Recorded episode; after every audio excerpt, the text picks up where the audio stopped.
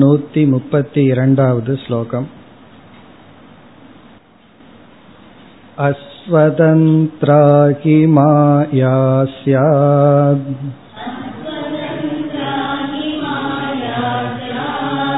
அப்ரதீதேர் விநாசிதிம்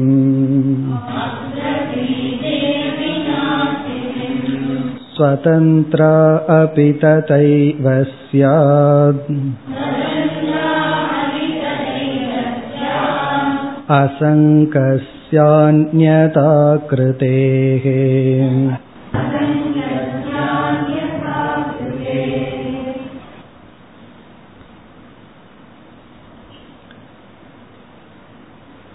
நூத்தி இருபத்தி இரண்டாவது ஸ்லோகத்திலிருந்து நூத்தி ஐம்பத்தி இரண்டாவது ஸ்லோகம் வரை மாயா தத்துவ விசாரம் நடைபெறுகின்றது. வித்யாரண்யர் முதலில் ஜீவாத்ம விஷயத்தில் என்னென்ன குழப்பங்கள் என்று விஸ்தாரமாக கூறினார். அதை தொடர்ந்து ஈஸ்வர விஷயத்தில் எப்படியெல்லாம் குழப்பங்கள் இருக்கின்றன என்று கூறினார். இனி அடுத்து இவர் எடுத்துக்கொண்ட தலைப்பு மாயா தத்துவம். நமக்கு புரிந்து கொள்ள மிக கடினமான தத்துவம். எப்படி பிரம்மத்தை புரிஞ்சுக்கிறது கஷ்டமோ அதே போல மாயையை புரிந்து கொள்வதும் கடினம். ஆகவே மாயா தத்துவத்தை எடுத்துக்கொண்டு இப்பொழுது விளக்கி வருகின்றார். அதில் நூத்தி முப்பதாவது ஸ்லோகத்தில் மூன்று கோணங்களில் மாயையை கூறினார். மாயை என்பது துச்சா என்று சொன்னார். துச்சம் என்றால் உண்மையிலேயே இல்லை அல்லது கிடையவே கிடையாது. எதன் அடிப்படையில் என்றால் ஸ்ருதியின் அடிப்படையில் அல்லது ஞானியினுடைய கோணத்தில். ஞானியினுடைய பார்வையில் மாயை என்பது ஒன்று இல்லவே இல்லை. துச்சா என்று முதல் கருத்தாக சொன்னார். பிறகு இரண்டாவது அனிர்வசனீயா, மாயை என்பது அனிர்வசனீயம், விளக்க முடியாத ஒரு தத்துவம். இது எதன் அடிப்படையில் என்றால் யுக்தியினுடைய அடிப்படையில். யுக்தி திருஷ்டியா அனிர்வசனீயா, ஸ்ருதியினுடைய பார்வையில் மாயைன்னு ஒன்று இருந்தா தேன அதை வச்சனம் பண்ண முடியுமா வச்சனம் பண்ண முடியாதாங்கிற கேள்வி. இப்போ ஸ்ருதியினுடைய பார்வையில் மாயை என்பது ஒன்று இல்லை அல்லது ஞானியினுடைய பார்வையில் இல்லை. யுக்தியினுடைய பார்வையில் அதை சத்தென்றும் அசத்தென்றும் சொல்ல முடியாது என்கின்ற அனிர்வசனீயம். இனி மூன்றாவது சத்தியம் அல்லது வாஸ்தவி என்று சொன்னார். வாஸ்தவம்னா இருக்கின்றது. யாரினுடைய அடிப்படையில்? அக்ஞ திருஷ்டியா, அஞ்ஞானிகளினுடைய நோக்கில். இப்ப அஞ்ஞானிகளினுடைய பார்வையில பார்த்தோம்னா மாயை வாஸ்தவமா இருக்கு. பிரம்மந்தா துச்சம். அவர்களை பொறுத்தவரை பிரம்மன் இல்லை, மாயை தான் இருக்கு. சற்று புத்தியை நாம் பயன்படுத்தி பார்த்தால், யுக்தியாக யுக்தியின் அடிப்படையில் பார்த்தால் அது நமக்கு அனிர்வசனீயமாக இருக்கின்றது.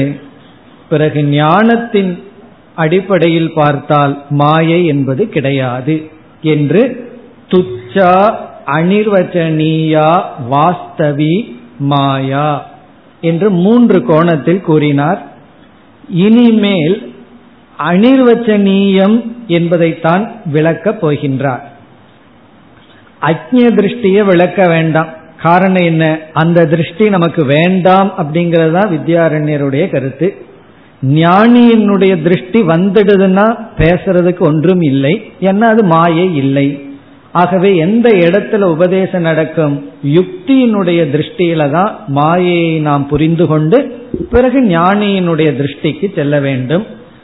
நூத்தி முப்பத்தி இரண்டாவது ஸ்லோகத்தில் நாம் இறுதியாக பார்த்து முடித்த ஸ்லோகத்தில் அனிர்வசனீயம் என்பதை விளக்குகின்றார். அதைத்தான் நம்ம பார்த்து முடிச்சோம். அனிர்வசனீயம்ங்கிறதையும் பல கோணத்துல பார்க்கலாம். அதாவது சத்தென்றும் சொல்ல முடியாது, அசத் என்றும் சொல்ல முடியாது, அது ஒரு விதமான அனிர்வசனீயம். இங்கு வேறு கோணத்தில் பார்க்கின்றார், சுதந்திரம் என்றும் சொல்ல முடியாது, அஸ்வதந்திரம் என்றும் சொல்ல முடியாது, அப்படி அனிர்வசனீயம் என்று சொல்கின்றார்.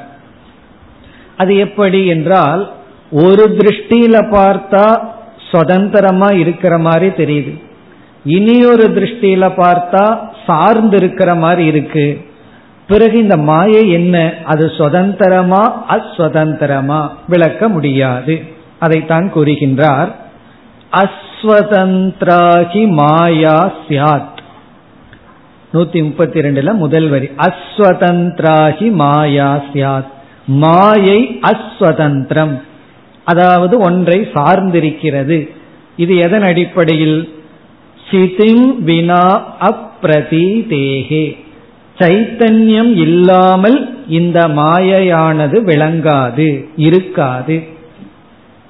இப்ப இந்த மாயைங்கிறத நம்ம நாம ரூபம்னு போட்டோம் அப்படின்னா, களிமண் இல்லாமல் பானையானது விளங்காது, இந்த நாம ரூபமானது விளங்காது. ஆகவே அஸ்வதந்திரா அப்படின்னு நம்ம புரிந்து கொள்ளலாம். அல்லது தங்கம் என்று எடுத்துக்கொண்டால் விதவிதமான ஆபரணங்கள் அஸ்வதந்திரா, காரணம் தங்கத்தை சார்ந்து இருக்கின்றது. நகையில் இருக்கிற தங்கத்தை எடுத்துட்டோம் அப்படின்னா அங்கு நகை என்று ஒன்று இல்லை. ஆகவே நகை என்கின்ற நாமரூபம் அஸ்வதந்திரா. இனி இரண்டாவது வரைக்கு வந்தால், ஸ்வதந்திரா அபி ததைவ ஸ்யாத், அதே சமயத்தில் மாயை சுதந்திரமாகவும் இருப்பது போல் தெரிகிறது. சுதந்திரா அபி ஸ்யாத், சுதந்திரமாகவும் இருப்பது போல் இருக்கின்றது. அது எதனுடைய அடிப்படையில்? அசங்கஸ்ய அந்யதா கிருதேகே, ஏதோடும் சம்பந்தப்படாத அசங்கமான சைத்தன்யத்தை அந்யதா கிருதேகேனா அதன் மீது வேறு ஒன்றை ஏற்றி வைத்து அதை மாற்றுவதனால், பிரம்மத்தையே அது மாற்றி விடுகிறதாம். அந்யதா கிருதி அப்படின்னா மாற்றி விடுகிறது. இந்த பிரம்மத்தையே அது மாற்றுவதனால் இந்த மாயை சுதந்திரமாக இருப்பது போல் தெரிகிறது. இப்ப பிரம்மத்தை சார்ந்துதான் இருக்கும், சைத்தன்யத்தை என்னைக்குமே சார்ந்திருக்கும்னா சைத்தன்யத்தை ஒன்றும் செய்யக்கூடாது. ஆனா இந்த மாயை என்ன செய்கிறது? சைத்தன்யத்தை மாற்றி விடுகிறது. இத கேட்ட உடனே நமக்கு சந்தேகம் வரும், சைத்தன்யத்தை அது எப்படி மாற்றுது என்ற சந்தேகமெல்லாம் நமக்கு வரும். அதெல்லாம் தான் அடுத்த ஸ்லோகத்தில் வித்யாரண்யர் விளக்க இருக்கின்றார். இங்க இந்த இடத்துல அந்யதா கிருதி அப்படின்னா சைத்தன்யத்தை மறைப்பதனால், சைத்தன்யத்தின் மீது வேறு சிலவற்றை ஏற்றி வைப்பதனால் என்று பொருள். மாயை சுதந்திரமா இருக்கிறதுனால தானே சைத்தன்யத்தை மறைக்குது, பிரம்ம தத்துவத்தை மறைத்து பிரம்ம தத்துவத்தின் மீது பிரம்மத்தினிடம் இல்லாத ஒன்றை ஏற்றி வைக்கிறது. ஆனா இந்த இடத்துல அந்யதா கிருதி என்றால் அந்த பிரம்மத்தை வே அப்ரம்மமாக மாற்றுவதனால், பிரம்மத்தை பிரம்மம் இல்லாத ஒன்றாக மாற்றுவதனால். இப்ப இந்த இரண்டையும் நம்ம சேர்ந்து பார்க்கும் பொழுது மாயை சுதந்திரமா அஸ்வதந்திரமா நம்மால சொல்ல முடியாது, அது சத்தா அசத்தா சொல்ல முடியாது என்று இனி வருகின்ற சில ஸ்லோகங்களிலெல்லாம் இவர் மாயா வாஸ்தவிங்கிறதையும் விட்டுறார், மாயா துச்சம்ங்கிறதையும் விட்டுறார், பிறகு மாயா அனிர்வசனீயாங்கிற கருத்தை விளக்கி வருகின்றார். இந்த நூத்தி முப்பத்தி இரண்டாவது ஸ்லோகத்தினுடைய கடைசி சொல் நமக்கு ஒரு சந்தேகத்தை கொடுக்கின்றது. அந்யதா கிருதேகேன்னு சொல்ற, இந்த மாயை சுதந்திரமாகவும் தெரியுது, காரணம் இந்த அசங்கத்தை சங்கமாகவும் அசம்சாரியை சம்சாரியாகவும் மாற்றி விடுகிறது. பிறகு என்னென்ன மாற்றங்கள், எப்படி மாற்றி கொடுக்கின்றது, அதை அடுத்த ஸ்லோகங்களில் விளக்குகின்றார். இனி அடுத்த ஸ்லோகத்தில் அந்யதா கிருதேகே என்பதனுடைய விளக்கம், நூத்தி முப்பத்தி மூன்றாவது ஸ்லோகம். கூடஸ்தாசங்கமாத்மானம்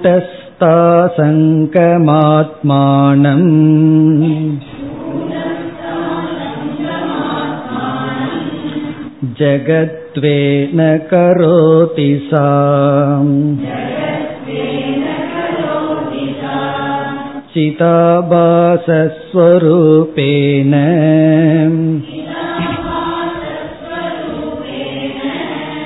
ஜீவேஷாவபி நிர்மமே.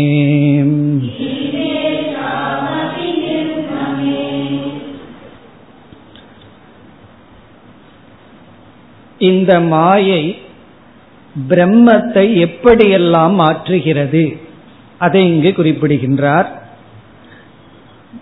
மூன்று விதமான தத்துவத்தை மாயையானது தோற்றி வைக்கின்றது. அந்த மூணுமே உண்மையிலேயே கிடையாது. ஆனா பிரம்மத்தை இந்த மூன்று விதமாக மாற்றுகிறது. முதலாக எப்படி மாற்றுகிறது, எதை எப்படி மாற்றுகிறதுங்கிறதா இங்கு சொல்கின்றார்.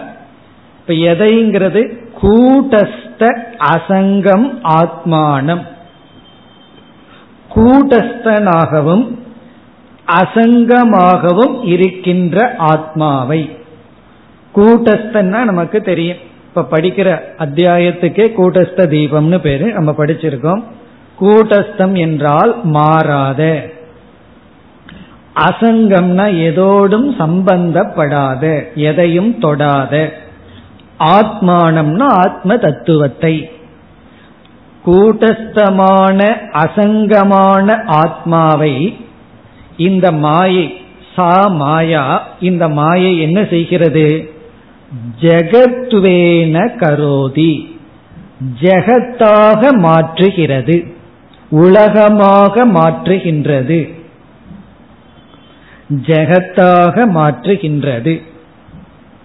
நாம ரூபங்கள் மாயைன்னு புரிந்து கொண்டா, இந்த நாம ரூபம் வந்து தங்கத்துக்குள்ள வந்து நகைகளாக தங்கத்தை மாற்றுவது போல, நாம ரூபங்கள் களிமண்ணுக்குள் வந்து இந்த களிமண்ணை விதவிதமான பானைகளாக மாற்றுவது போல, இந்த மாயை பிரம்மத்தை, ஆத்மாவை, அசங்கமான கூடஸ்தனை ஜெகத்தாக மாற்றுகின்றது.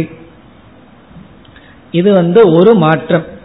இதை பார்க்கும் பொழுதுதான் மாயை சுதந்திரமா இருக்கின்றதோ அப்படின்னு ஒரு சந்தேகம் நமக்கு வருகின்றது. மாயையே இல்லைன்னு நம்மால ஏன் சொல்ல முடியல? மாயையினுடைய வசத்துல நம்ம சிக்கிட்டு கஷ்டப்பட்டுட்டு இருக்கோம். இந்த மாயையினுடைய பிடியில இருந்துட்டு இருக்கிற நம்ம மாயை இல்லைன்னு சொல்ல முடியாது. அது சுதந்திரமா நம்ம பிடிச்சிருக்கு. எப்படி எல்லாம்னா, அசங்கமான ஆத்மாவை இந்த உலகமாக மாற்றி உள்ளது. இது முதல் துவைதம். இனி அடுத்தது இரண்டாவது வரையில வேறு இரண்டாக மாற்றியுள்ளது என்று அடுத்த இரண்டு மாயை மாற்றுகிறது அல்லது உற்பத்தி செய்கிறது. அது என்ன, சிதாபாசஸ்வரூபேன. சிதாபாசஸ்வரூபேன என்றால் சிதாபாசமாக மாறி, அதாவது ஆத்மாவிடம் இருக்கின்ற சைத்தன்யத்தை பிரதிபிம்பிக்கின்ற விதத்தில் உருவாக்கி, வேறு எந்த இரண்டை மாயை உருவாக்குகின்றது, ஜீவேஷௌ அபி நிர்மமே. ஜீவேஷௌ, ஜீவனையும் ஈஸ்வரனையும், ஜீவேஷௌ அபி ஜீவனையும் ஈஸ்வரனையும், அதாவது ஜீவன் என்ற ஒரு தத்துவத்தையும் ஈஸ்வரன் என்ற ஒரு தத்துவத்தையும் நிர்மமே, நிர்மமேன உருவாக்குகின்றது, தோற்றி வைக்கிறது. ஜீவனையும் ஈஸ்வரனையும் தோற்றி வைக்கிறது, படைக்கின்றது. இப்படி இருக்கின்ற ஒரே ஒரு அத்வைதமான ஆத்மா அல்லது பிரம்மன், அதை இந்த மாயை என்ன பண்ணுதான், மூன்று தத்துவங்களாக மாற்றி விடுகிறது. ஒன்று ஜெகத், இனி ஒன்று ஜீவன், இனி ஒன்று ஈஸ்வரன். இதுதான் முதல் துவைதம். துவைதம் அப்படின்னு சொன்னாவே முதல்ல வர்றது இந்த மூன்று தான். ஒன்றை ஒன்றையும் நம்ம பிரிக்க முடியாது. வெறும் ஜெகத்து மட்டும் இருந்து பிரயோஜனம் கிடையாது. ஜீவன் ஈஸ்வரன் இல்லைன்னா ஜெகத்து மட்டும் இருந்து என்ன பிரயோஜனம்? அல்லது பகவான் ஈஸ்வரன் மட்டும் இருக்கார், ஜெகத் இருக்கு, ஜீவன் இல்லைன்னா ஜெகத் எதற்கு? அல்லது ஜீவன் இருக்கான், ஜெகத் இல்லைன்னா அந்த ஜீவனால ஒன்னும் செய்ய முடியாது. அப்படி இந்த மூன்று தான் முதலில் வருகின்ற துவைதம். இந்த துவைதத்தை எல்லாம் என்ன செய்கின்றது? மாயையானது உருவாக்குகின்றது. இப்ப இத பார்க்கும் பொழுது மாயை வந்து சுதந்திரம், சக்தி வாய்ந்தது என்றெல்லாம் நமக்கு தெரிகிறது. இப்ப இரண்டாவது வரையில சிதாபாச சுரூபேன, சிதாபாசம் என்கின்ற ஒரு சுரூபத்தின் துணை கொண்டு. இந்த இடத்துல சிதாபாச சுரூபேன என்றால் இந்த மாயை சிதாபாசம் என்ற ஒரு சுரூபத்தை உருவாக்கி கொண்டு அல்லது ஒரு தத்துவத்தை தோற்றி வைத்து ஜீவேஷௌ அபி நிர்மமே, ஜீவனையும் ஈஸ்வரனையும் இது படைக்கின்றது. ஆள்பவன் ஆளப்படுபவன் யாரு? ஜீவனும் ஈஸ்வரனும். ஜீவன் வந்து ஆளப்படுபவன், கர்ம பலத்தை வாங்குபவன். ஈஸ்வரன் கர்ம பலத்தை கொடுப்பவர். ஜெகத் என்னன்னா ஜீவனுக்கு சுகதுக்கங்களை அனுபவிக்க கூடிய இடம், பாப புண்ணியங்களை சேர்த்து கொள்கின்ற இடம். இப்படி ஒரு ஜீவன் இந்த உலகத்திலிருந்து பாப புண்ணியத்தை சேர்த்து சுகதுக்கத்தை அனுபவிக்கின்றான். பிறகு ஈஸ்வரன் கர்ம பலத்தை எல்லாம் கொடுத்து ஒரு நியமத்தை நியமத்துடன் இயக்கி வருகின்றார். இதையெல்லாம் யார் படைக்கிறதுன்னா மாயை. ஆனா இந்த இடத்துல வித்யாரண்யர் என்ன சொல்கின்றார்? இந்த மாயை எங்கிருந்தோ இதை படைக்கவில்லையா, ஆத்மாவையே இப்படி மாற்றி விட்டதுன்னு சொல்ற. அதுதான் இங்க ரொம்ப முக்கியமான கருத்து. இந்த மாயையானது ஆத்மாவை ஜெகத்தாக மாற்றியுள்ளது. சிதாபாசத்தினுடைய துணை கொண்டு ஜீவன் ஈஸ்வரன் என்று பிரம்மத்தையே ஜெகத்தாகவும் ஜீவனாகவும் ஈஸ்வரனாகவும் மாற்றி உள்ளது. இதுதான் அந்யதா கரணம். அந்யதா கரணம் சொன்னா அந்த பிரம்மத்தை அல்லது ஆத்மாவை வேறாக மாற்றி விடுதல். உதாரணமா நம்ம வந்து பால் எடுத்துட்டு அதை தயிரா மாத்திரம், அந்யதா கரணம். பிறகு வெண்ணெயிலிருந்து நெய்யா மாத்திரம். அதே போல மாயையானது ஆத்மாவை இந்த மூன்றாக மாற்றிவிட்டது. இப்ப இதை நம்ம கேட்கும் பொழுது ஆத்மா ஜெகத்தாகவும் ஜீவனாகவும் ஈஸ்வரனாகவும் மாற்றிவிட்டால் இப்ப ஆத்மாவினுடைய நிலை என்ன ஆகிறது? ஒரு லிட்டர் பால் எடுத்துட்டு நம்ம தயிரா மாத்தினதுக்கு அப்புறம் பால் நம்ம இடத்துல இல்லை, பால் நாசத்தை அடைந்து விட்டது, தன்னுடைய சொரூபத்தை இழந்து மாறிவிட்டது. இங்க வித்யாரண்யர் என்ன சொல்லிட்டார்? இந்த மாயையானது ஆத்மாவை ஜெகத்தாகவும் ஜீவனாகவும் ஈஸ்வரனாகவும் மாறிவிட்டது என்றால் கூடஸ்தன் அசங்கங்கிற வார்த்தைக்கு அர்த்தம் இல்லாம போகிவிடுகின்றது. ஆகவே அடுத்த ஸ்லோகத்தில் இதை விளக்குகின்றார். இதே கருத்து இனி அடுத்த ஸ்லோகத்தில் விளக்கப்படுகின்றது. நூத்தி முப்பத்தி நான்காவது ஸ்லோகம். கூடஸ்தமனுபத்ருத்ய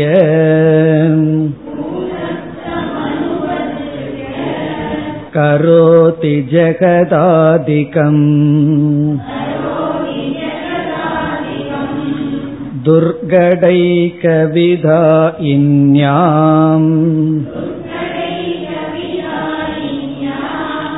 மாயாயாம் காசமத்கிருதிஹி.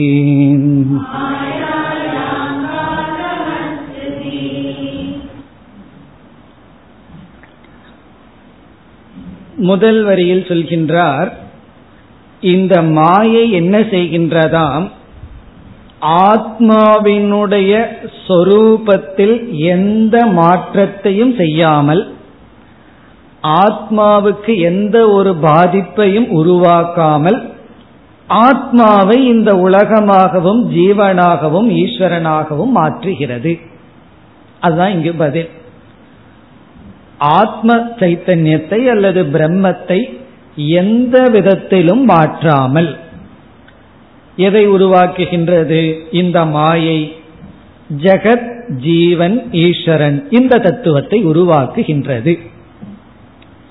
அப்படி நமக்கு ஏதாவது கிடைச்சா நல்லா இருக்கு. ஒரு லிட்டர் பால் வாங்கிட்டு அந்த பால் அப்படியே வச்சுட்டு அதுல இருந்து ஒரு லிட்டர் தயிர் ஏதாவது ஒன்று மாத்தி கொடுத்ததுன்னா எப்படி இருக்கும்னா அது போலதான் இந்த மாய பண்ணியிருக்கான். இருக்கிற பிரம்மனை அப்படியே வச்சுட்டு பிறகு பிரம்மத்துக்கு நிகராக, ஏன்னா பூர்ணம் அதக பூர்ணம் இதம்னு வேற சொல்றோம், அது மட்டும் பூர்ணம் அல்ல இதுவும் பூர்ணம். அப்படி பிரம்மத்துக்கு நிகராக பெரிய பிரபஞ்சத்தையும் ஜீவனையும் ஈஸ்வரனையும் மாயை செய்துள்ளது. அதான் சொல்றார் முதல் வரியில, கூடஸ்தம் அனுபதிருத்திய, கூடஸ்தனை அதாவது பிரம்மனை அல்லது ஆத்மாவை, அனுபதிருத்தியன எந்த விதத்திலும் பாதிப்புக்கு உட்படுத்தாமல், அதை உடைக்காமல், அதுக்கு எந்த ஒரு டிஸ்டர்பன்ஸும் கொடுக்காமல். அப்ப பிரம்மன் வந்து என்னதான் இந்த உலகமா மாறினாலும் அது எந்த விதத்திலையும் தொந்தரவு படாமல், அனுபதிருத்தியன்னா அதுக்கு எந்த பாதிப்பும் ஏற்படாமல், ஜெகதாதிகம் கரோதி. இங்க சப்ஜெக்ட் மாயையை நம்ம சப்ளை பண்ணணும். மாயா ஜெகதாதிகம் கரோதி, இந்த மாயையானது ஜெகத் முதலியவற்றை செய்கிறது, உருவாக்குகின்றது. ஆதிங்கிறதுல எதை நம்ம சேர்த்திக்கணும்?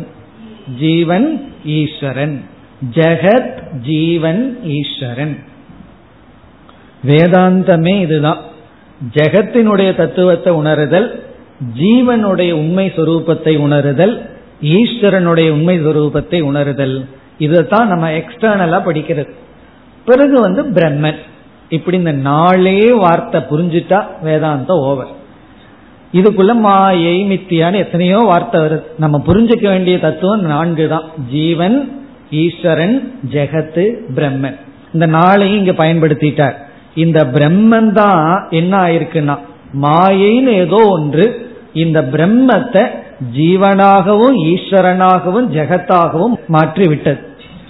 அப்படி மாற்றும் பொழுது அனுபதிருத்திய எந்த விதமான பாதிப்புக்கும் அந்த பிரம்மத்தை உட்படுத்தாமல் மாற்றி உள்ளது. இது வந்து ஒரு பெரிய ஆச்சரியம் இல்லையா? ஒன்றை நம்ம ஒண்ணுமே பண்ணாம அதிலிருந்து எதை எதையோ நம்ம உற்பத்தி பண்ணோம்னா அதுதான் பெரிய ஆச்சரியம். இப்ப இனிமேல் ஒரு இரு ஸ்லோகங்கள்ல சொல்ல போறார், இந்த மாயைங்கிறது ஆச்சரிய சொரூபம். அனிர்வசனீயத்திலிருந்து ஆச்சரியம்ங்கிறதுக்கு வந்துடுறார். இந்த மாயையினுடைய சொரூபம் என்னன்னா அது அனிர்வசனீயம்னு சொன்னவர் இனி ஆச்சரிய சொரூபம், வண்டர், இது ஒரு பெரிய அதிசயம் அப்படின்னு சொல்றார். அது இரண்டாவது வரியில், துர்கட ஏகவிதாயின்யாம் மாயாயாம் கா சமத்கிருதிஹி. கா அப்படின்னா என்ன, சமத்கிருதினா என்ன ஒரு ஆச்சரியம். சமத்கிருதினா ஆச்சரியம் அர்த்தம், அதிசயம், ஒண்டர். எப்படிப்பட்ட மாயை, இந்த மாயைக்குள்ள எப்படிப்பட்ட ஒரு ஆச்சரியம் இருக்கு, ஒரு வியப்பு இருக்கிறது. சமத்கிருதினா வியப்பு, என்ன ஒரு வியப்பு. எப்படிப்பட்ட மாயை, துர்கட ஏகவிதாயின்யாம். துர்கடம் அப்படின்னா நடக்காதது, செய்ய முடியாதது, இம்பாசிபிள் டு டூ, செய்ய முடியாததை, செய்ய முடியாத ஒன்றை. ஏகன ஒன்று, துர்கட அப்படின்னா செய்ய முடியாத ஒன்றை, விதாயின்யாம்னா செய்கின்ற, செய்ய முடியாத ஒன்றை செய்விக்கின்ற மாயைக்குள் என்ன ஒரு பெரிய ஆச்சரியம் இருக்கு அப்படின்னு சொல்ற. துர்கட செய்ய முடியாத ஒன்றை செய்யும் மாயையில் அப்படின்னு அர்த்தம். செய்ய முடியாத ஒன்றை செய்யும் மாயையில் துர்கட விதாயின்யாம் மாயாயாம். இப்படிப்பட்ட மாயைக்குள்ள கா சமத்கிருதிகி என்ன ஒரு ஆச்சரியம் இருக்கின்றது. காரணம் என்ன என்றால், செய்யக்கூடியது செஞ்சா ஆச்சரியம் அல்ல. ஒருவர் வந்து ஏழு இட்லி எட்டு இட்லி சாப்பிட்டாருன்னா அது பெரிய ஆச்சரியம் இல்லை. நம்ம கண்ணு முன்னாடியே ஒரு எண்பது இட்லி சாப்பிட்றாருன்னு வச்சுக்குவோமே, அப்ப என்ன ஆகும்னா அதுதான் ஆச்சரியம். அதெல்லாம் தான் ஒரு புஸ்தகத்துல எல்லாம் எழுதிட்டு இருக்காங்க, செய்ய முடியாததை செஞ்சா ஆச்சரியமா இருக்கும். அதுவும் கூட செஞ்சிடலாம். அவரோட வயிற்ற பிளந்து பார்த்தா அப்புறம் நமக்கு புரிஞ்சிடும் இதெல்லாம் பாசிபிள். ஆனா அந்த மேஜிக் இருக்கே அதை சொல்ல போற, அது வந்து செய்ய முடியாதது, அது ஆச்சரியமாக நமக்கு இருக்கின்றது. அப்படி செய்ய முடியாததை செய்வது. இங்கு என்ன செய்ய முடியாதது? நம்ம இந்த இடத்துல எதை அப்ரிஷியேட் பண்ணணும் அப்படின்னா, ஆத்மாவை எந்த விதத்திலும் பாதிப்புக்கு உட்படுத்தாமல் ஜெகத்தாக மாற்றிவிட்டது, ஜீவனாக மாற்றிவிட்டது, ஈஸ்வரனாக மாற்றிவிட்டது. இப்ப பிரம்ம சைத்தன்யத்தையே கூடஸ்த அசங்கத்தையே சங்கமாக, அசம்சாரியை சம்சாரியாக மாற்றிவிட்டது. அப்படி மாற்றியதற்கு அப்புறமா அது அசம்சாரியா இருக்கு. இப்ப மாறியது யாரு, என்ன வந்தது, இதெல்லாம் யோசிச்சு பார்த்தா எப்படின்னா நமக்கு வந்து ஒரு பெரிய வியப்பு மலைப்பாக இருக்கும்.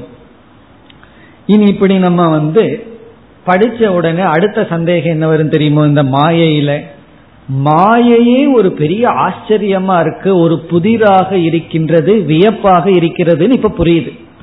இது எப்ப புரியும் அப்படின்னா, இதற்கு முன்னாடி இருக்கிற ஸ்லோகத்தை நம்ம படிக்கும் பொழுது எப்படி, அல்லது இந்த ஸ்லோகத்தினுடைய முதல் வரியை படிக்கும் பொழுது, அதாவது கூடஸ்த சைத்தன்யத்தை மாற்றாமல் அதையே ஜெகத்தாகவும் பிறகு அதையே ஜீவனாகவும் ஈஸ்வரனாகவும் மாற்றிவிட்டது, செய்ய முடியாதது செஞ்சிடுது.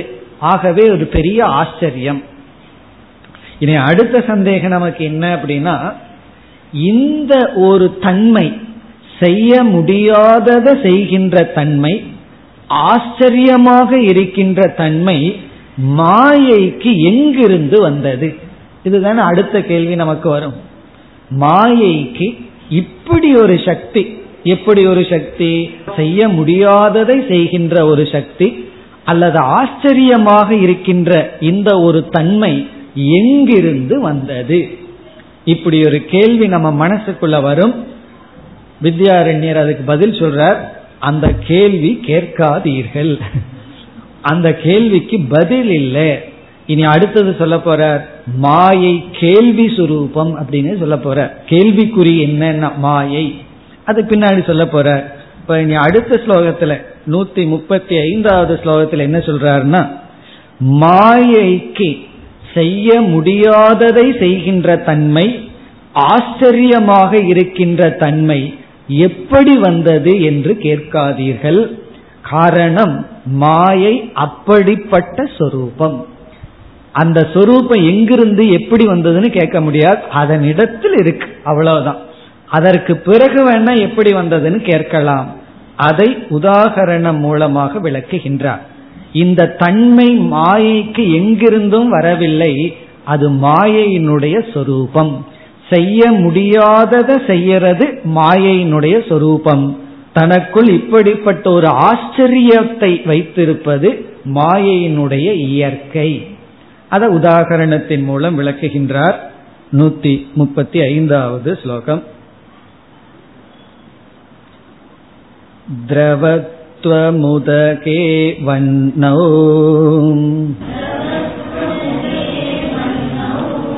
ஔஷ்ண்யம் காட்டின்யமஸ்மணி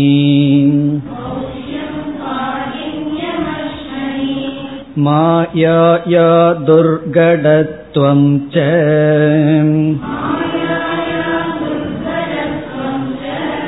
ஸ்வதஸ் சித்யதி நான்யதஹ.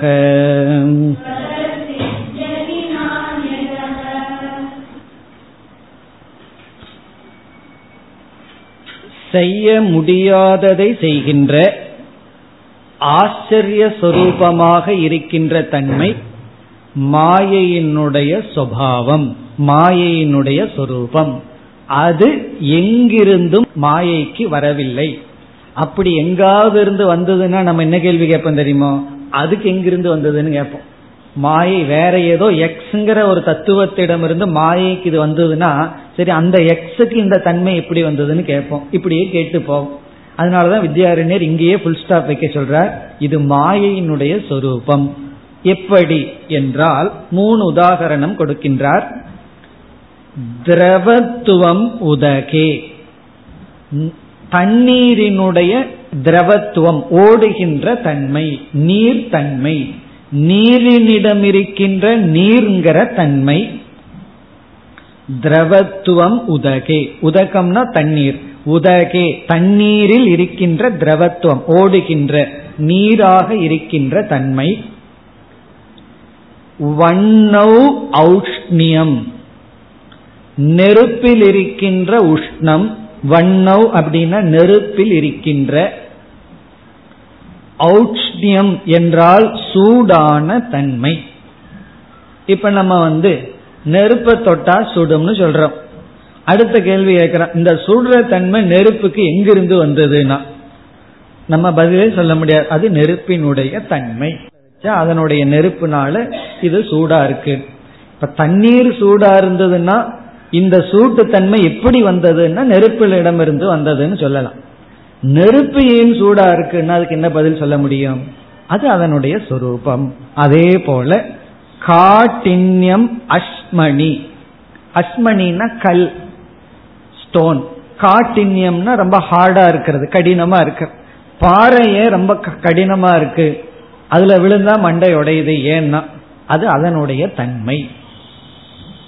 இப்ப பாறையை எடுத்து தலையில போட்டோம் அப்படின்னா அது கடினமா தான் இருக்கு, அது அதனுடைய தன்மை. பஞ்சை எடுத்து தலையில அடிச்சோம்னா நல்லா இருக்கும், ஒன்னாகாது. காரணம் என்ன? அது அதனுடைய தன்மை. எப்படி அஸ்மணி, அஸ்மணின்னா கல், ஸ்டோன், கல்லிடத்தில் காட்டின்யம் கடினத்தன்மையும், ஔஷ்ணியம் வண்ணவ் நெருப்பிடம் உஷ்ணம் என்கின்ற தன்மையும், திரவத்துவம் உதகே நீரிடம் ஓடுதல் திரவத்துவம் நீராக இருத்தல் என்ற தன்மையும், சுபாவமாக எங்கிருந்தும் வரவில்லையோ அது படைக்கப்படும் பொழுதே அந்த தன்மையுடன் இருந்ததோ அதே போலதான் மாயையிடம் இருக்கின்ற இந்த தன்மை வேறு எங்கிருந்தும் வரவில்லை, அது மாயையினுடைய சொரூபம். இரண்டாவது வரியில் சொல்கின்றார், மாயாயாக துர்கடத்துவம். நெருப்புல உஷ்ணம் இருக்கிறது போல மாயையிடம் என்ன தன்மை இருக்குன்னா மாயையினுடைய, மாயாயாக துர்கடத்துவம். துர்கடத்துவம்னா செய்ய முடியாததை செய்வித்தல். அகடித கடனா படீயசி மாயா அப்படின்னு சொல்வார்கள். அகடித கடனா அதுதான் இங்க துர்கடத்துவம், அதாவது செய்ய முடியாததை செய்தல். இந்த தன்மை ஸ்வத சித்தியதி, ஸ்வத சித்தியதினா அது தன்னிடத்திலேயே இருக்கின்றது, சுயமாக இருக்கின்றது. பிறகு ந அந்யதக, வேறு எங்கிருந்தும் வரவில்லை. ந அந்யதக, மீண்டும் அந்த சித்தியதையை படிக்கணும். ந அந்யதக சித்தியதி, வேறு எதனிடமிருந்தும் அதற்கு வரவில்லை, அதற்கு கூடவில்லை. இப்ப மாயையிடம் என்ன தன்மை இருக்கு, இந்த அனிர்வசனீயத்தை சொல்லிட்டு வரும் பொழுது அவர் என்ன சொல்றார், இந்த மாயையிடம் இப்படி ஒரு தன்மை இருக்கு, செய்ய முடியாததை செய்விக்கின்ற ஒரே ஆச்சரியமாக இருக்கின்ற தன்மை இருக்கு, இது மாயையினுடைய சொரூபம். இப்ப யாராவது வந்து மாயையை நினைச்சு பார்த்தா ஒரே ஆச்சரியமா இருக்குன்னா அவங்க கொஞ்சம் மாயையை புரிஞ்சிருக்காங்கன்னு அர்த்தம். காரணம் என்ன? அது ஆச்சரியத்தை கொடுக்கணும். அது எப்ப நமக்கு ஆச்சரியமா தெரியும்? கொஞ்சம் யோசிச்சு பார்த்தோம்னா மாற முடியாத எதோடும் சம்பந்தப்படாததை அது ஒரு சம்சாரியாக மாற்றுவது மாயையினுடைய ஒரு பெரிய காரியம்.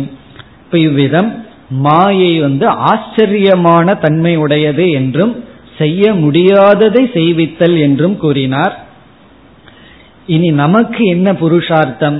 மாயையினுடைய பெருமையை பேசிட்டு இருக்கிறதுல நமக்கு வந்து ஒரு பயனும் கிடையாது. நமக்கு என்ன வேணும்? இந்த மாயை நம்ம கிட்ட இருந்து போகணும். அதுதானே கடைசியில சுத்தி வளைச்சு பார்த்தா மாயை செய்ய முடியாததை செய்யுதோ செய்ய முடியறத செய்யுதோ அது என்னமோ பண்ணிட்டு போட்டோம், அது என்னிடத்திலிருந்து போகணும், அதுதான் எனக்கு தேவை. இப்ப அடுத்த ஸ்லோகத்துல வித்யாரண்யர் சொல்றார், இந்த மாயை எப்ப உன்னை விட்டு போகும், இந்த மாயையிலிருந்து நீ விடுபடணும்னா அது எப்பொழுது, இப்படிப்பட்ட மாயையிலிருந்து நீ எப்பொழுது விடுபடுவாய், அதற்கான பதிலை சொல்றார். நூத்தி முப்பத்தி ஆறாவது ஸ்லோகம், ந வேத்தி லோகோ யாவத்தம்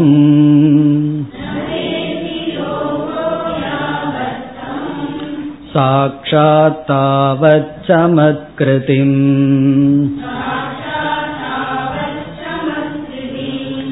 தத்தே மனசி பச்சாத்து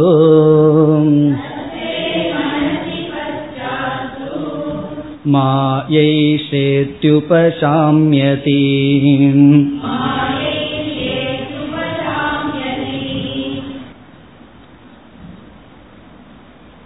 மாயை எப்பொழுது சாந்தியை அடையும்? சாந்தியை அடையும்னா நம்மைய விட்டு விலகும். அதுக்கு என்ன பதில் சொல்றார்? மாயாவியை நீ புரிந்து கொள்ளும் பொழுது. மாயாவிங்கிறது யாரு? மாயைக்கு தலைவனாக இருக்கின்ற அந்த ஈஸ்வரனை புரிந்து கொள்ளும் பொழுது அல்லது பிரம்மத்தை புரிந்து கொள்ளும் பொழுது. மாயை எதை சார்ந்திருக்கின்றதோ அந்த தத்துவத்தை புரிந்து கொள்ளும் பொழுது. அப்ப நம்ம மாயை நம்ம கிட்ட இருந்து விலகணும்னா மாயை கிட்ட போய் சண்டை போட்டுட்டு இருந்தோம்னா ஒண்ணும் பண்ண முடியாது, நம்ம தோத்துட்டே தான் இருப்போம். அந்த மாயை யாரை சார்ந்திருக்கிறது என்று பார்க்க வேண்டும். மாயை வந்துதான் ஈஸ்வரனையும் கிரியேட் பண்ணியிருக்கு, ஈஸ்வரனையும் உருவாக்கி உள்ளது. அந்த ஈஸ்வரன், அந்த ஈஸ்வரனுடைய லட்சியார்த்தமான பிரம்ம தத்துவம், அதை உணர்ற வரைக்கும் மாயை நம்மை விட்டு போகாது. அதை உணர்ந்து விட்டால் மாயை நம்மை விட்டு விலகிவிடும். அதுதான் இங்க பதில் சொல்றார். இங்க சொல்லும் பொழுது எப்படி சொல்கின்றார்? ஒருவன் வந்து அந்த மாயாவிய அறியாத வரை அந்த மாயையானது இவனுக்குள்ள ஒரு ஆச்சரியத்தையும் அற்புதத்தையும் ஏதாவது ஒன்று பண்ணிட்டு இருக்கும்.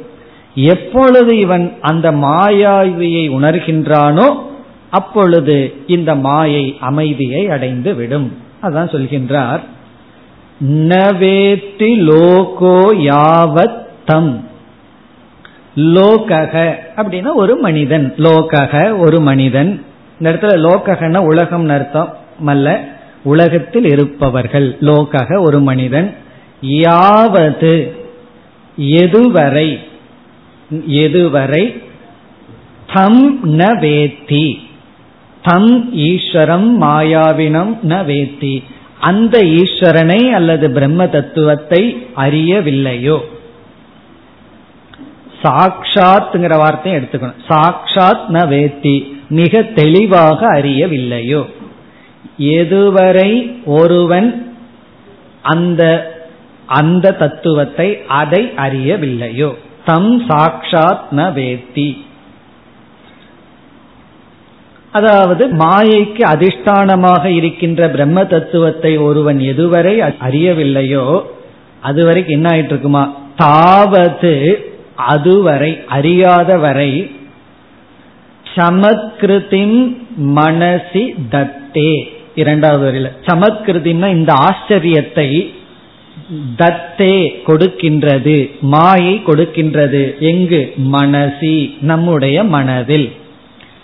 அதுவரை நம்முடைய மனதில் இந்த மாயையானது ஆச்சரியமா இருந்துட்டு ஒரே அனிர்வசனீயமாகவும் ஆச்சரியமாகவும் இருந்துட்டு நம்ம மனதில் ஒரு வியப்பை உண்டு செய்து கொண்டிருக்கும், நம்மைய பந்தப்படுத்திட்டு இருக்கும், நம்மை ஒரு வியப்புக்குள் ஆழ்த்திக் கொண்டும் இருக்கும். இப்ப இரண்டாவது வரையில முதல் இரண்டு சொல் மனசி தத்தே, மனதிற்குள் கொடுக்கின்றது. தாவத் அதுவரை சமத்கிருதி, இந்த ஆச்சரிய பாவத்தை நமக்கு கொடுக்கின்றது. எதுவரை? யாவத் ந வேத்தி, எதுவரை அறியவில்லையோ. சில புஸ்தகத்துல தம்ங்கிற இடத்துல தாம்னும் இருக்கும். தாம்னு இருந்ததுன்னா மாயைன்னு எடுத்துக்கொள்ளணும். எதுவரை மாயையினுடைய உண்மையான சொரூபத்தை அறியவில்லையோ அதுவரை ஆச்சரியத்தை கொடுக்கும். ஆனா அதை விட நல்ல ரீடிங் தம், அந்த மாயாவியை எதுவரை அறியவில்லையோ. இப்ப நம்ம ஒருவர் வந்து நமக்கு கஷ்டத்தை கொடுத்துட்டு இருக்காருன்னா அவர்கிட்ட நம்ம ஒன்னும் பண்ண முடியலன்னு என்ன செய்வோம்? அவரை யாரு கண்ட்ரோல் பண்ணிட்டு இருக்காங்களோ அவங்க கிட்ட போவோம். ஒன்னா பேரண்ட்ஸோ அல்லது டீச்சரோ, அவங்க கிட்ட போய் அவரை பத்தி கம்ப்ளைண்ட் பண்ணுவோம். பிறகு அவர் அதை அவரை பார்த்துக்குவார். அதே போல மாயை நமக்கு தொந்தரவு பண்ணிட்டு இருந்ததுன்னா நம்ம மாயை கிட்ட போய் ஒன்றும் பண்ண முடியாது. மாயைக்கு தலைவனாக இருக்கின்ற மாயையே எதை சார்ந்திருக்கின்றதோ அதற்கு போகணும். அதுதான் இங்கு சொல்கின்றார், அந்த தத்துவத்தை அறியாதவரை மாயை மனதிற்குள் நமக்கு ஆச்சரிய பாவத்தை உருவாக்கி கொண்டிருக்கும். பிறகு என்னாகுங்கிறார், பஸ்சாத்து. பஸ்சாத் அப்படின்னா ஞான அனந்தரம், ஞானத்துக்கு பிறகு. பஸ்சாத்து ஞான பஸ்சாத்னா பிறகு. இங்கு பிறகுன்னா அந்த தத்துவத்தை அறிந்த பிறகு, பிரம்ம தத்துவத்தை நாம் அறிந்து விட்டால் என்னாகுமா? பதில் சொல்கின்றார், மாயா ஏஷா இதி உபசாம்யதி. இதுதான் மாயை அப்படின்னு நம்ம உணரும் பொழுது உபசாம்யதி. உபசாம்யதினா ஏஷா மாயா, இதுதான் மாயைன்னு நம்ம உணரும் பொழுது உபசாம்யதி அமைதியை அடைந்து விடுகிறது. உபசாம்யதினா பேசாம இருக்குன்னு அர்த்தம். அப்படின்னா என்ன?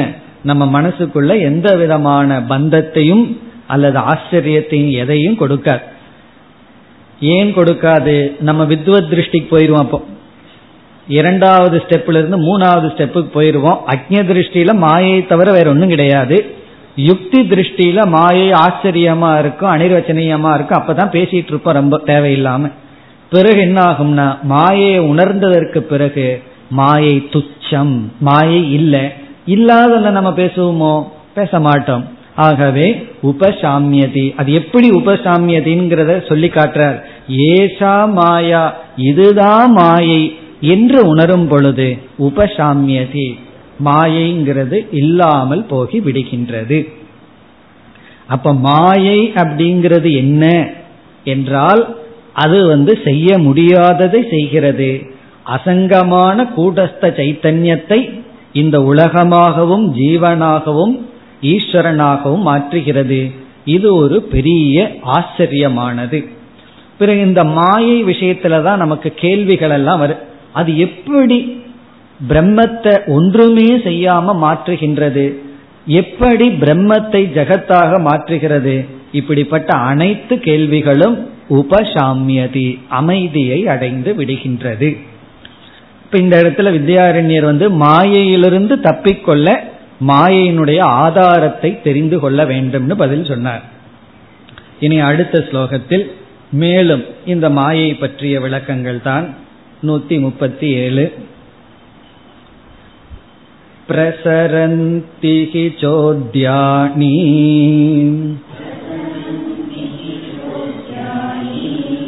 ஜகத் வஸ்துத்வவாதிஷு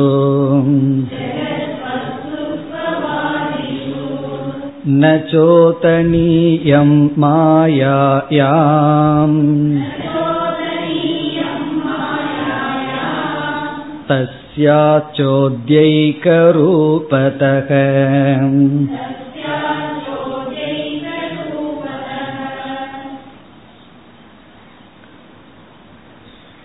இந்த இடத்தில் என்ன சொல்கின்றார்? அத்வைதிகளிடம் சில கேள்விகளுக்கு இடமே இல்லை, சில கேள்விகளை கேட்க வேண்டாம், கேட்க வேண்டிய அவசியம் இல்லைன்னு சொல்றார். என்ன ஒரு பெரிய கேள்வி என்றால், அசங்கமான சைத்தன்ய சொரூபமான பிரம்மத்தை எப்படி ஜெகத்தாக மாற்றியது அப்படிங்கிற கேள்விய அத்வைதிகளிடம் கேட்க முடியாது அப்படின்னு சொல்றார். இந்த கேள்விய வேறு மதவாதிகளிடம் வேணா கேட்கலாம். யாரிடம் கேட்கலாம் என்றால், யார் வந்து பிரம்மன் பரிணாமத்தை அடைந்து உலகமாக மாறியது, பரிணாமவாதின்னு இருப்பார்கள் சிலர். எப்படி வந்து பாலானது மாற்றத்தை அடைஞ்சு தயிராகுதோ அதுபோல பிரம்மனே இந்த உலகமாக மாறியது என்று சில வாதிகள் இருக்கிறார்கள். இப்படி எத்தனையோ வாதிகள், அணுவாதிகள் இருக்கிறார்கள், ஆரம்பவாதிகள் இருக்கிறார்கள். இப்படி துவைதவாதிகளிடத்துல வேணா இந்த கேள்வியை கேட்கலாம், எப்படி இந்த உலகம் வந்தது. இதுதானே ரொம்ப பேர் கேட்டுட்டு இருக்காங்க. சயின்ஸ்லயும் அதான கண்டுபிடிக்கிறதுக்கு முயற்சி செய்கிறார்கள், இந்த உலகம் எப்படி முதலில் தோன்றியது, ஆரம்பத்துல எங்க இருந்தது, எப்படி இருந்தது. இப்படிப்பட்ட கேள்விகளெல்லாம் யாரிடத்துல கேட்கலாம் அப்படின்னா, யார் வந்து ஏதோ ஒரு தத்துவம், அது பிரம்மன்னு சொல்ல வேண்டாம், அது பரிணாமத்தை அடைந்தது அல்லது இந்த உலகம் சத்தியம்னு யார் நினைக்கிறாங்களோ அவங்களிடத்துல இந்த கேள்வியை கேட்கலாம். ஏன்னா இந்த உலகம் உண்மை, இந்த சத்தியமான உலகம் எப்படி வந்தது, இப்படிப்பட்ட கேள்விகள் எல்லாம் ஜெகத்தை சத்தியம்னு நினைச்சிட்டு இருக்கிற வாதிகளிடம் கேட்கலாம். ஆனா அத்வைதிகளிடம் கேட்க முடியாது அப்படின்னு சொல்கின்றார். இப்ப முதல் வரியில கேள்விகள் எல்லாம், மாயையை பற்றிய சில கேள்விகள் எல்லாம் யாரிடத்தில் செல்லும் அதை சொல்கின்றார். பிரசரந்திஹி சோத்யாணி. சோத்யம் அப்படின்னா குவெஸ்டின், கேள்வி.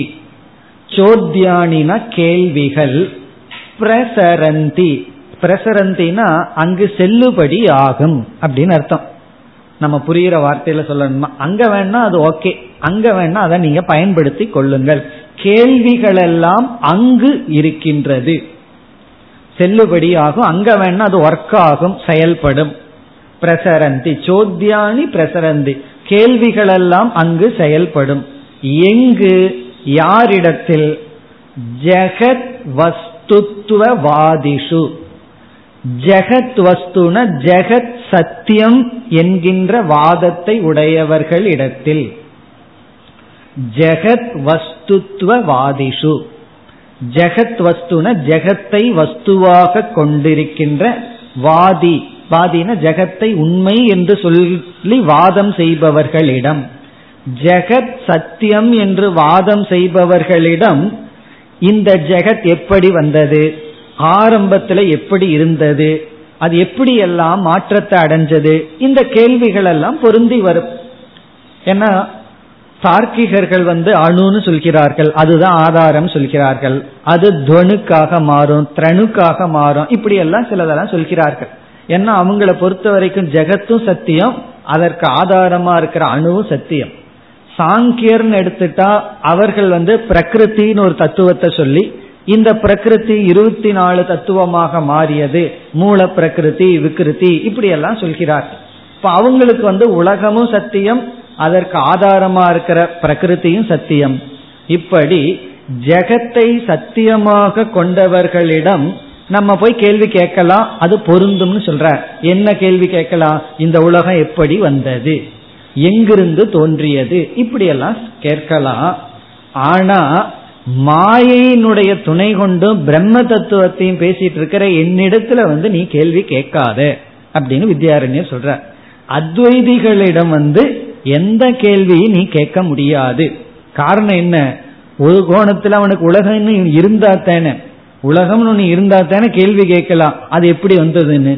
இல்லாத ஒண்ணு எப்படி வந்ததுன்னு கேட்டா அவனுக்கு நம்ம என்ன பதில் சொல்ல முடியும்? ஆகவே நம்மிடத்தில் கேட்க முடியாது அப்படின்னு சொல்ற. கேள்வியே கேட்க முடியாத பொழுது அந்த கேள்வியை நம்ம கிட்ட ஒருத்தர் கேட்டா நம்ம என்ன பதில் சொல்வது? அதைத்தான் இரண்டாவது வரியில் சொல்கின்றார். ந சோதனியம் மாயாயாம். ந சோதனியம், கேள்வி கேட்க முடியாது. ந சோதனியம்னா கேள்வி கேட்கப்படக்கூடாது. கேள்வியே கேட்க கூடாதுன்னு சொல்றோம். அவன் வந்து இப்படி கேள்வி கேட்பான். ஒருவர் வந்து எனக்கு ஒரு சந்தேகம்னு வர்ற, உங்க சந்தேகத்துக்கு முன்னாடி நான் ஒரு நிபந்தனை போடுறேன்னு நான் சொல்லி, நீ எங்கிட்ட எதுவுமே கேட்க கூடாதுன்னு, அதுக்கப்புறம் அவர் என்ன பேசுவார்? அப்படி ந சோதனியம், எந்த விதமான கேள்வியும் கேட்கப்படக்கூடாது. எங்கு? மாயாயாம், மாயைக்குள், மாயையின் இடத்தில். மாயையின் இடத்தில் எந்த கேள்வியையும் கேட்க கூடாது. இந்த இடத்துல எந்த கேள்வினா என்ன அர்த்தத்தில் அவர் மனசுல வச்சுட்டு சொல்கிறார் என்றால், இந்த மாயை எப்படி இந்த உலகத்தை உருவாக்கியது, அதுலதான நமக்கு அந்த கியூரியாசிட்டி போகவே மாட்டேங்குது. எவ்வளவு படிச்சாலும் இது எப்படி வந்தது, இது ஏன் வந்தது, பேசாம பிரம்மம் பிரம்மனா இருந்துட்டு போயிருக்கலாம், அது எதுக்கு இந்த உலகத்தை எல்லாம் படைச்சு, நம்மையும் படைச்சு, கர்ம வினைன்னு படைச்சு, இதெல்லாம் எதுக்கு பண்ணினார், இப்படி ஒரு கேள்வி இருக்கல்லவா, இதை வந்து கேட்கவே கூடாதுங்கிற. அப்ப நம்ம கடைசியில மோட்சத்தை அடையிற காலத்துல, அதாவது ஞானி ஆகிற காலத்துல, இந்த கேள்விக்கு பதில தெரிஞ்சு நம்ம ஞானியாக போறதில்லை, இந்த கேள்வியை கேட்க கூடாதுன்னு தெரிஞ்சு ஞானியாக போறோம். அந்த ஞான நிலை வரும்பொழுது இந்த கேள்விக்கு பதில் நம்ம கிட்ட கிடைச்சிடுதுன்னு அர்த்தம் அல்ல, இந்த கேள்வியே அனர்த்தம்னு புரிஞ்சுக்க போறோம். இந்த கேள்வியே நம்ம விட்டு டிசப்பியர் ஆக போகுது. கேள்விக்கு பதில் வர போறதே கிடையாது. ஏன் கேள்விக்கு பதிலே வராது? அதுக்கு பதில் சொல்றார் அதுக்கு பதில் சொல்றார் அந்த கேள்விக்கு பதில் சொல்றார். என்ன பதில் சொல்றார்? தஸ்யாஹா சோத்ய ஏகரூபதஹ. இந்த மாயையின் இடத்தில் ஏன் கேள்வி கேட்க கூடாது அப்படின்னு கேட்டுடலாமல்ல. மாயைக்குள்ள கேள்வி கேட்க கூடாதுன்னு கேட்டா அடுத்த கேள்வி அது ஏன் கேட்கக்கூடாது? அந்த அந்த ஏன் ஏன்கிற அரிப்பு இருக்கே புத்தியில, அது நம்ம விட்டு போறதில்லை. அதுக்கு இங்க கடைசி பதில் சொல்றார். இதுக்கும் ஒரு கேள்வி வரப்போகுது, அது அடுத்த ஸ்லோகத்தில் சொல்லுவார். அதுக்கு என்ன பதில் சொல்றார்? தஸ்யாகா மாயைக்கு சோத்ய ஏக ரூபதக, இந்த மாயையே கேள்வி சுரூபமாக இருக்கிறது. மாயையே ஒரு கேள்விக்குறி அப்படின்னு சொல்ற. இந்த மாயையே கேள்விக்குறியாக இருக்கிறது. சோத்தியம்னா கேள்வி, ஏக சுரூபம்னா மாயையே கேள்வி சுரூபமாக இருக்கிறது. கேள்வி சுரூபமாக இருக்கின்ற மாயையிடம் கேள்வி கேட்க கூடாது, அதான் இங்க பதில் சொல்ற. உடனே அடுத்த ஸ்லோகத்தில் என்ன வரும் தெரியுமோ? ஏன் மாயை கேள்வி சுரூபமா இருக்க கூடாதுன்னு ஒருத்தன் கேள்வி கேட்பான், அதுக்கு அவர் பதில் சொல்ல போறார். அது அடுத்த ஸ்லோகத்தில் நம்ம பார்ப்போம். மாயை கேள்வி சுரூபமாக இருக்கிறது. ஆச்சரிய சுரூபம்னு இதற்கு முன்னாடி சொன்னார். அதற்கு முன்னாடி அனிர்வசனீய சுரூபம்னு சொன்னார். அனிர்வச்சனீயமா இருக்குன்னு சொன்ன வித்யாரண்யர் ஆச்சரியம்னு வந்தார். ஆச்சரியம்னா எந்த அடிப்படையில் ஆச்சரியம்? செய்ய முடியாததை செய்விக்கின்றது. பிரம்மத்தை மாற்றவே முடியாது, ஆனா பிரம்மத்தை உலகமா மாற்றியிருக்கு. எப்படின்னா பிரம்மத்தை அப்படியே வைத்து கொண்டு. ஆகவே துர்கடத்துவம் அப்படின்னு சொன்னார். அது பெரிய ஆச்சரியம்னார். பிறகு மீண்டும் என்ன சொல்றார்? அது எப்படி பிரம்மத்தை மாற்றாம இந்த உலகத்தை உருவாக்கியது? இந்த கேள்வியை நீ மாயையிடம் கேட்காத. ஆனா இந்த கேள்வியை மற்றவங்கிட்ட கேட்கலாம். ஒருத்தன் சொல்றான் அணுவை ஆதாரமாக வைத்து கொண்டு உலகம் வந்ததுன்னா அவங்கிட்ட நீ கேள்வி கேட்கலாம். அந்த அணுவை ஆதாரமா வச்சு எப்படி உலகம் வந்தது அது நீ யாருகிட்ட வேணாலும் கேட்கலாம். காரணம், அவர்களெல்லாம் ஜெகத் வஸ்துத்வவாதி. இந்த ஜெகத்து வஸ்து, ஆதாரமா இருக்கிறது வஸ்து. அவங்கள ரொம்ப சீரியஸா பதில் சொல்லிட்டு இருப்பார்கள். சாங்கிங்கிட்ட போய் உலகம் எப்படி வந்ததுன்னா ஒரு ரெண்டு வருஷம் நம்ம விடமாட்டான், அந்த பிரகிருத்தியை சொல்லி புரிய வச்சு இப்படி எல்லாம் வந்தது அப்படின்னு அவன் பதில் சொல்லுவான். வேதாந்தி கிட்ட போய் உலகம் எப்படி வந்ததுன்னு சொன்னா அவன் கேட்க கூடாதான். காரணம் என்னன்னா இந்த உலகம் எப்படி வந்தது அப்படிங்கிற கேள்விக்கு பதில் இல்லை, அது வந்தது. மாயையானது, மாயையிடம் ஆச்சரியமான ஒரு சக்தி சுபாவம் இருக்கு. அது பிரம்மத்தை மாற்றாமல் பிரம்மத்தை உலகமா மாற்றி இருக்கு. அது எப்படி மாத்துதுன்னு கேட்காத. காரணம் என்னன்னா அதுதான் மாயை அப்படின்றது. உடனே நமக்கு சந்தேகம் வரலாம், உனக்கு பதில் சொல்ல தெரியல அதனால மாயைன்னு சொல்லிடுறது. ஒரு லெவலுக்கு மேல பதில் சொல்ல தெரியலன்னா மாயை மித்தியா அப்படின்றது. அப்படியான கிடையாது, அது மாயையினுடைய சுரூபம். மாயையே ஒரு ஆச்சரியமான கேள்விக்குறியாக இருக்கிறது. நம்ம மாயைய சால்வு பண்ணி மாயையிலிருந்து வெளியே வர மாட்டோம். அது இப்படிப்பட்ட சொரூபம்னு தெரிஞ்சு அதனுடைய ஆதாரத்தை புரியும் பொழுது உபசாம்யதி, மாயையானது விலகி விடுகின்றது. இப்ப இப்படி மாயை கேள்வி சொரூபம் அப்படின்னு இங்க சொல்லிட்டார். இந்த மாயைக்குள்ள போய் இந்த மாயை எப்படி உலகத்தை உருவாக்கியதுன்னு உன்னால கேட்க முடியாது, ஏன்னா அந்த சொரூபமாகவே இருக்குது அப்படின்னு சொன்ன உடனே அடுத்த ஸ்லோகத்துல பூர்வபக்ஷி வந்து அதையே குவெஸ்டின் பண்ண போறான். மாயை கேள்வி சுரூபமா இருக்கிறது எப்படி அப்படின்னு மறுபடிய கேள்வி கேட்க போறான். கேள்வி ரூபமா எப்படி இருக்குன்னு கேள்வி கேட்டா இனி சித்தாந்தி வந்து வேற வழி இல்லாம குதர்க்கத்துக்கு தான் போயாகணும். ஒரு லெவல் வரைக்கும் பதில் சொல்லிட்டு இருக்கலாம், அதற்கு மேல அவன் புத்தியை அடக்கிறதுக்கு வித்யாரண்யர் வந்து பிறகு நான் உன்னிடத்துல கேள்வி கேட்க போறேன். நான் ஒன்ற கேள்வி சுரூபம்னு சொன்னா அதை நீ கேள்வி கேட்டா, நான் ஒரு கேள்வி கேட்டேன்னா நீ பதில் சொல்ல முடியாது என்று சொல்லி பிறகு மேலும் இந்த மாயையை விளக்குகின்றார். அடுத்த வகுப்பில் பார்ப்போம். ஓம் பூர்ணமத பூர்ணமிதம் பூர்ணாத் பூர்ணமுதச்யதே பூர்ணஸ்ய பூர்ணமாதாய பூர்ணமேவாவசிஷ்யதே. ஓம் சாந்தி சாந்தி சாந்தி.